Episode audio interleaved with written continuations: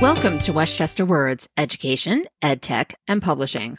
I'm Nicole Tomasi, and in this episode, I am pleased to welcome back Rebecca Durose-Croft, Managing Director for Westchester Education UK, and Jennifer Cole, Director of Humanities for Westchester Education Services. Today's topic is going to be focusing on English language teaching and how it requires a global perspective to bring outcomes of student success. Rebecca and Jennifer, welcome back to Westchester Words.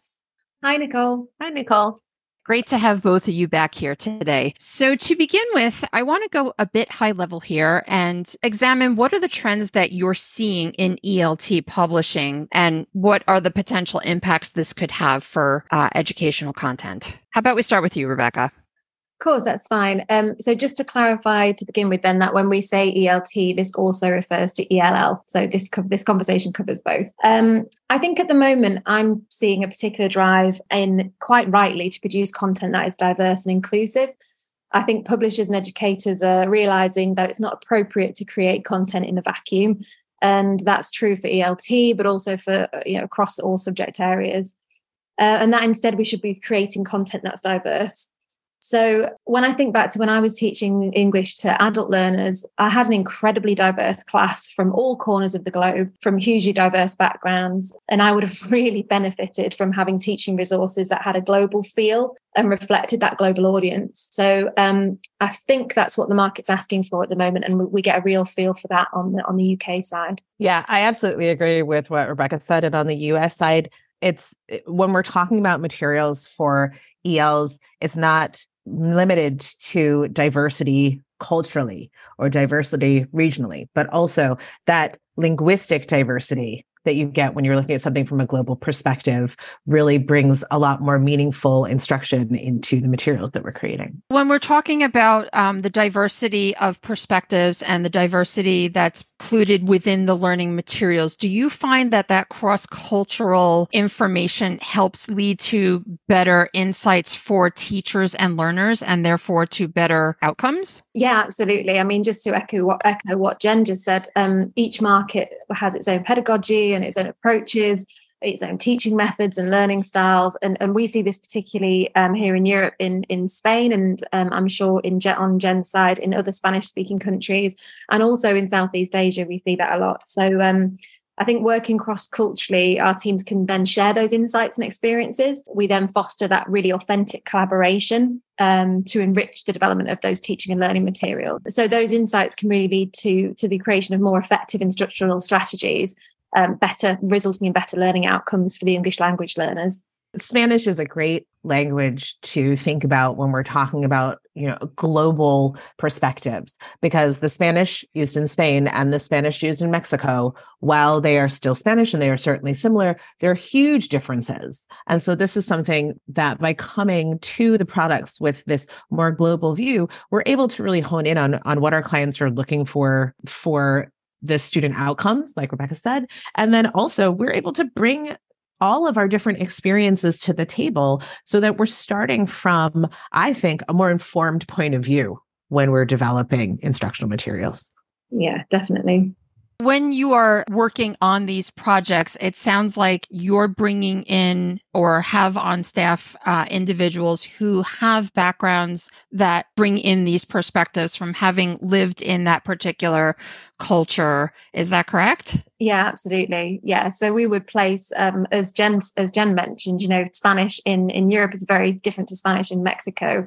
If we were to have a, a Spanish speaking product for say andalusia we would place that with someone who had knowledge of that area of that those cultures of the pedagogy and the, the approaches in those schools. We're not just creating content as i mentioned before like out of a vacuum. We're really thinking about how that works for the local culture and the and the learners. And it's also something like rebecca said being able to have um, individuals who, as their home language and as their home culture, are able to bring that perspective to materials that we're either creating from new or a lot of times, you know, we're doing a translation or we're doing a trans adaptation of existing materials for ELs. And so being able to say, oh, I know that I really want to include a cultural note here about the way that this letter pair is pronounced or this particular sound spelling might be difficult for certain students because this is not how this is pronounced in their home language. Um, all of those things just really, really make the the products that we work on stronger and also more interesting, I think. Yeah, and then that's interesting. You you touch on trans adaptation there, Jen, because that's really when we're thinking about translation, we don't just take the content and move it from one language yep. to another. It's really about localizing that language and making it absolutely relevant for the market. Yeah, and being able to start there with materials for students who are acquiring English is a huge advantage. You know, because so many times we're looking at products and the EL portion is it's just kind of an add-on and that's not what we want to do and that's not what our teams do. We really want to create authentic materials from the outset that are going to speak to students where they are so that by the time they're done using this product uh, the achievements are recognized and they really are well on their way to success. What you're doing is you're taking a global approach on the content, but tailoring it to the needs of the specific market and the specific users within that market. That's what I'm hearing. Is that correct? Yeah, absolutely. So what we don't want is for, for global approach to be taken as a kind of one size fits all approach, because that's not what it is. It's exactly as you say, Nicole. Mm-hmm. It's looking at it from further back and saying, okay, globally, we've got the resources to make sure that we're placing this content creation with the right person for, the, for that market. So, as Jen says, from the get go, those students have got tailored materials for their first language so that they can succeed in English language learning. I agree. So, are there further benefits that clients realize since they are not creating these resources in house and using a provider such as Westchester to create those resources for them? Yeah, I mean, I think it starts with making those connections, you know, making the connections with the people, um, the content developers and the, the teachers in the right countries um, to make it tailored as we as we touched on. So, you know, a clear benefit is that our global team can bring those networks together, but we can also bring our own experience from different countries and different backgrounds. So we get that really diverse range of linguistic and cultural expertise all in one place. As I touched on before, we can also localize that content so it really caters to the learners from various regions and, you know, adapt that material to reflect those regional language variations, as well as, of course, as Jen touched on, those cultural references and also um, links to their local education system to add to what Rebecca was saying and or to just touch on one point, I think when you, when you look at the different learning standards of the various countries that our clients publish materials, uh, one of the great things about globalization, like Rebecca said, is that we can really understand not only the academic requirements um, in you know in an instructional way, but also the standards. And in the U.S., pretty much every state has um, standards, whether they're using the Common Core state standards or their their own individual state standards. And then we also have organizations that are dedicated specifically to the enhancement of education for multi-language learners. Organizations like WIDA, who put out their own standards. Uh, and so one of the things that we can do by working together and collaborating is we have this richer understanding of what all of these standards look like.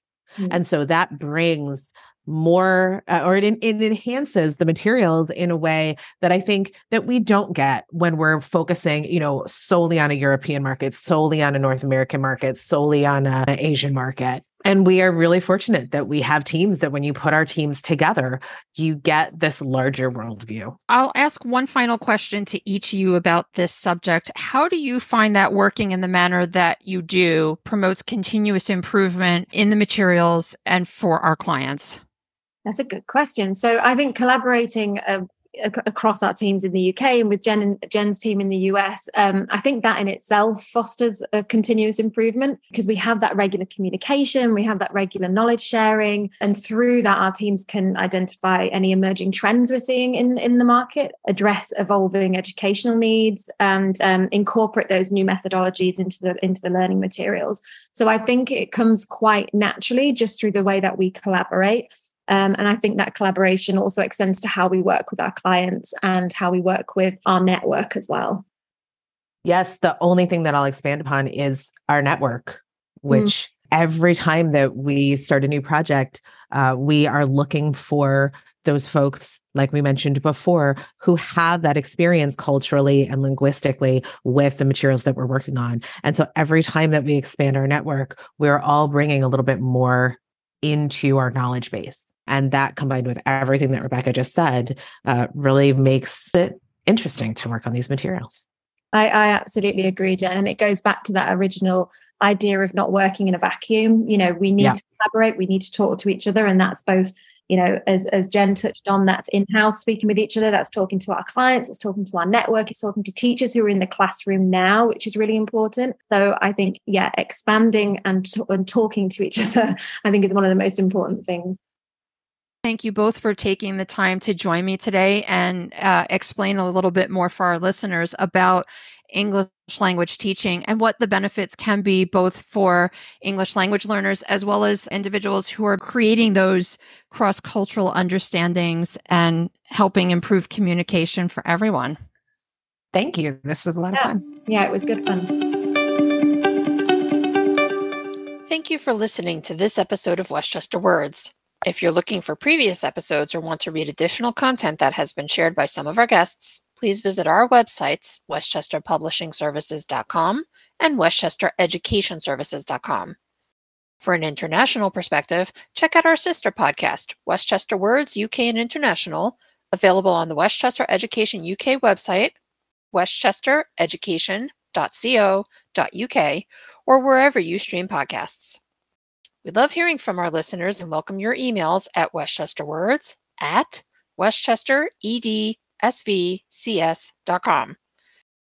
Tell us what you enjoy hearing on our podcast or suggest topics that we can cover in future episodes. Speaking of future episodes, I look forward to having you join us for the next episode of Westchester Words when we'll be having another engaging conversation about a topic of interest to the education, edtech, and publishing communities. Until then, stay safe, be well, and stay tuned.